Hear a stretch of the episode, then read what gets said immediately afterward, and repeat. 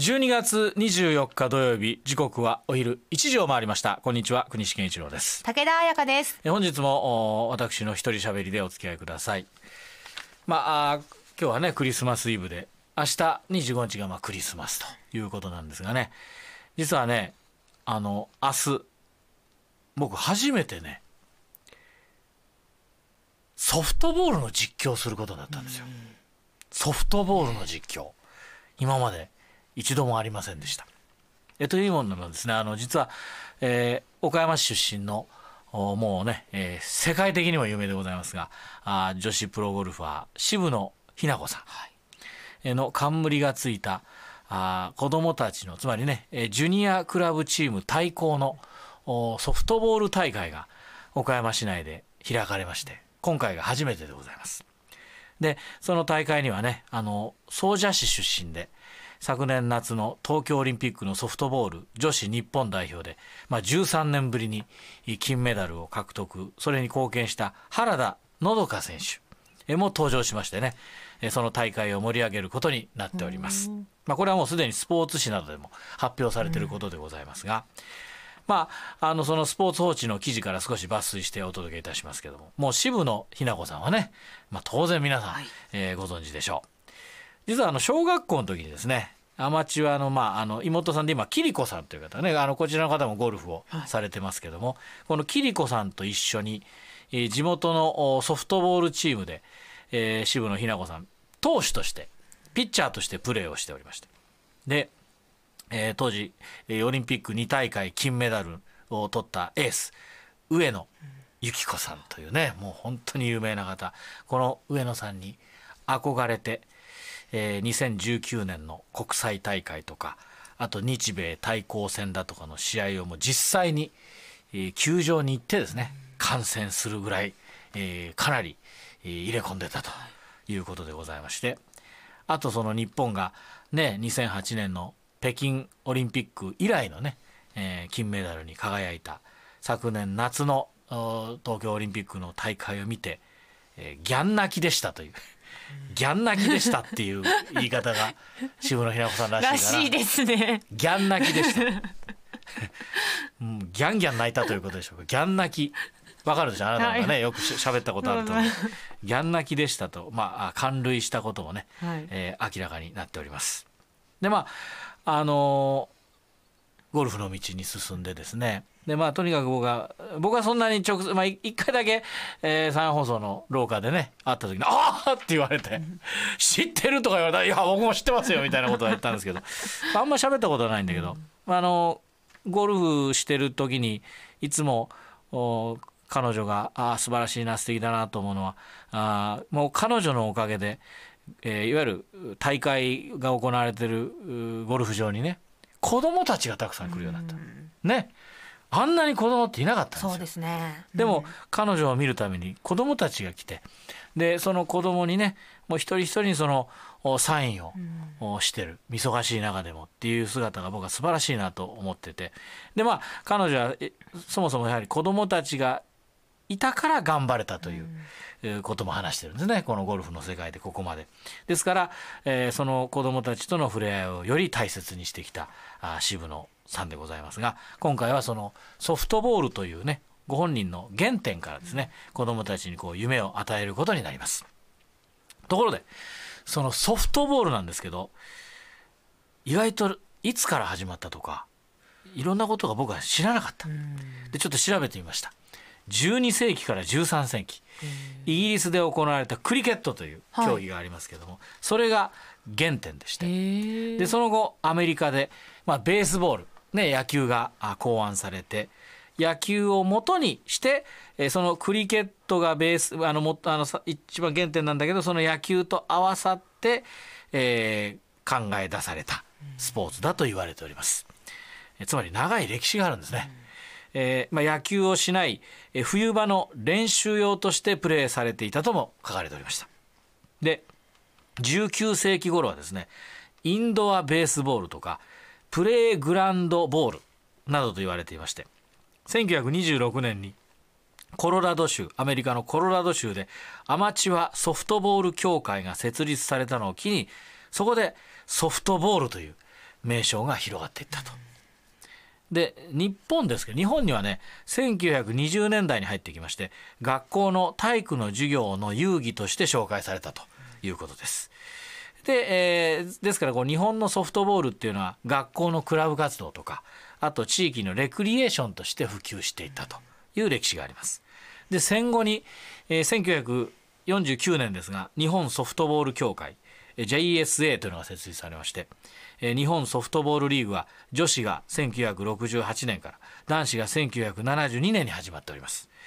で特に女子はオリンピックの正式種目となったあの96年アトランタの大会にですね出場して4位。その後2000年のシドニーでは銀。アテネ4年のアテ、えー、2004年のアテネが銅。2008年の北京で、ね、先ほどちょっと紹介しましたが悲願の金と、えー、活躍を見せまして昨年夏の東京の金へとつながっていくということですね。だからどっちかというとまあもちろん男子もやってるんですけど女子の方がソフトボールというとねうんね、イメージが強いわけでございます。では野球とソフトボール、まあ、どこが違うのかと。明らかにボール、はい、まああのちょっと言葉は荒いですがでかい、うん、ボールがでかくて、はい、表面が少し柔らかい、はい、っていうのがまずは分かりますね。うん、で野球よりも競技場が小さめです。はいですね。明らかに小さい。でつまり野球よりも塁間が18.29メートルなんです。これ短いです、塁間が短い。で僕がびっくりしたのは一塁ベースが2つある。へえ。なんでですか？と思ったんです。色が違うベースが2つ並んでる。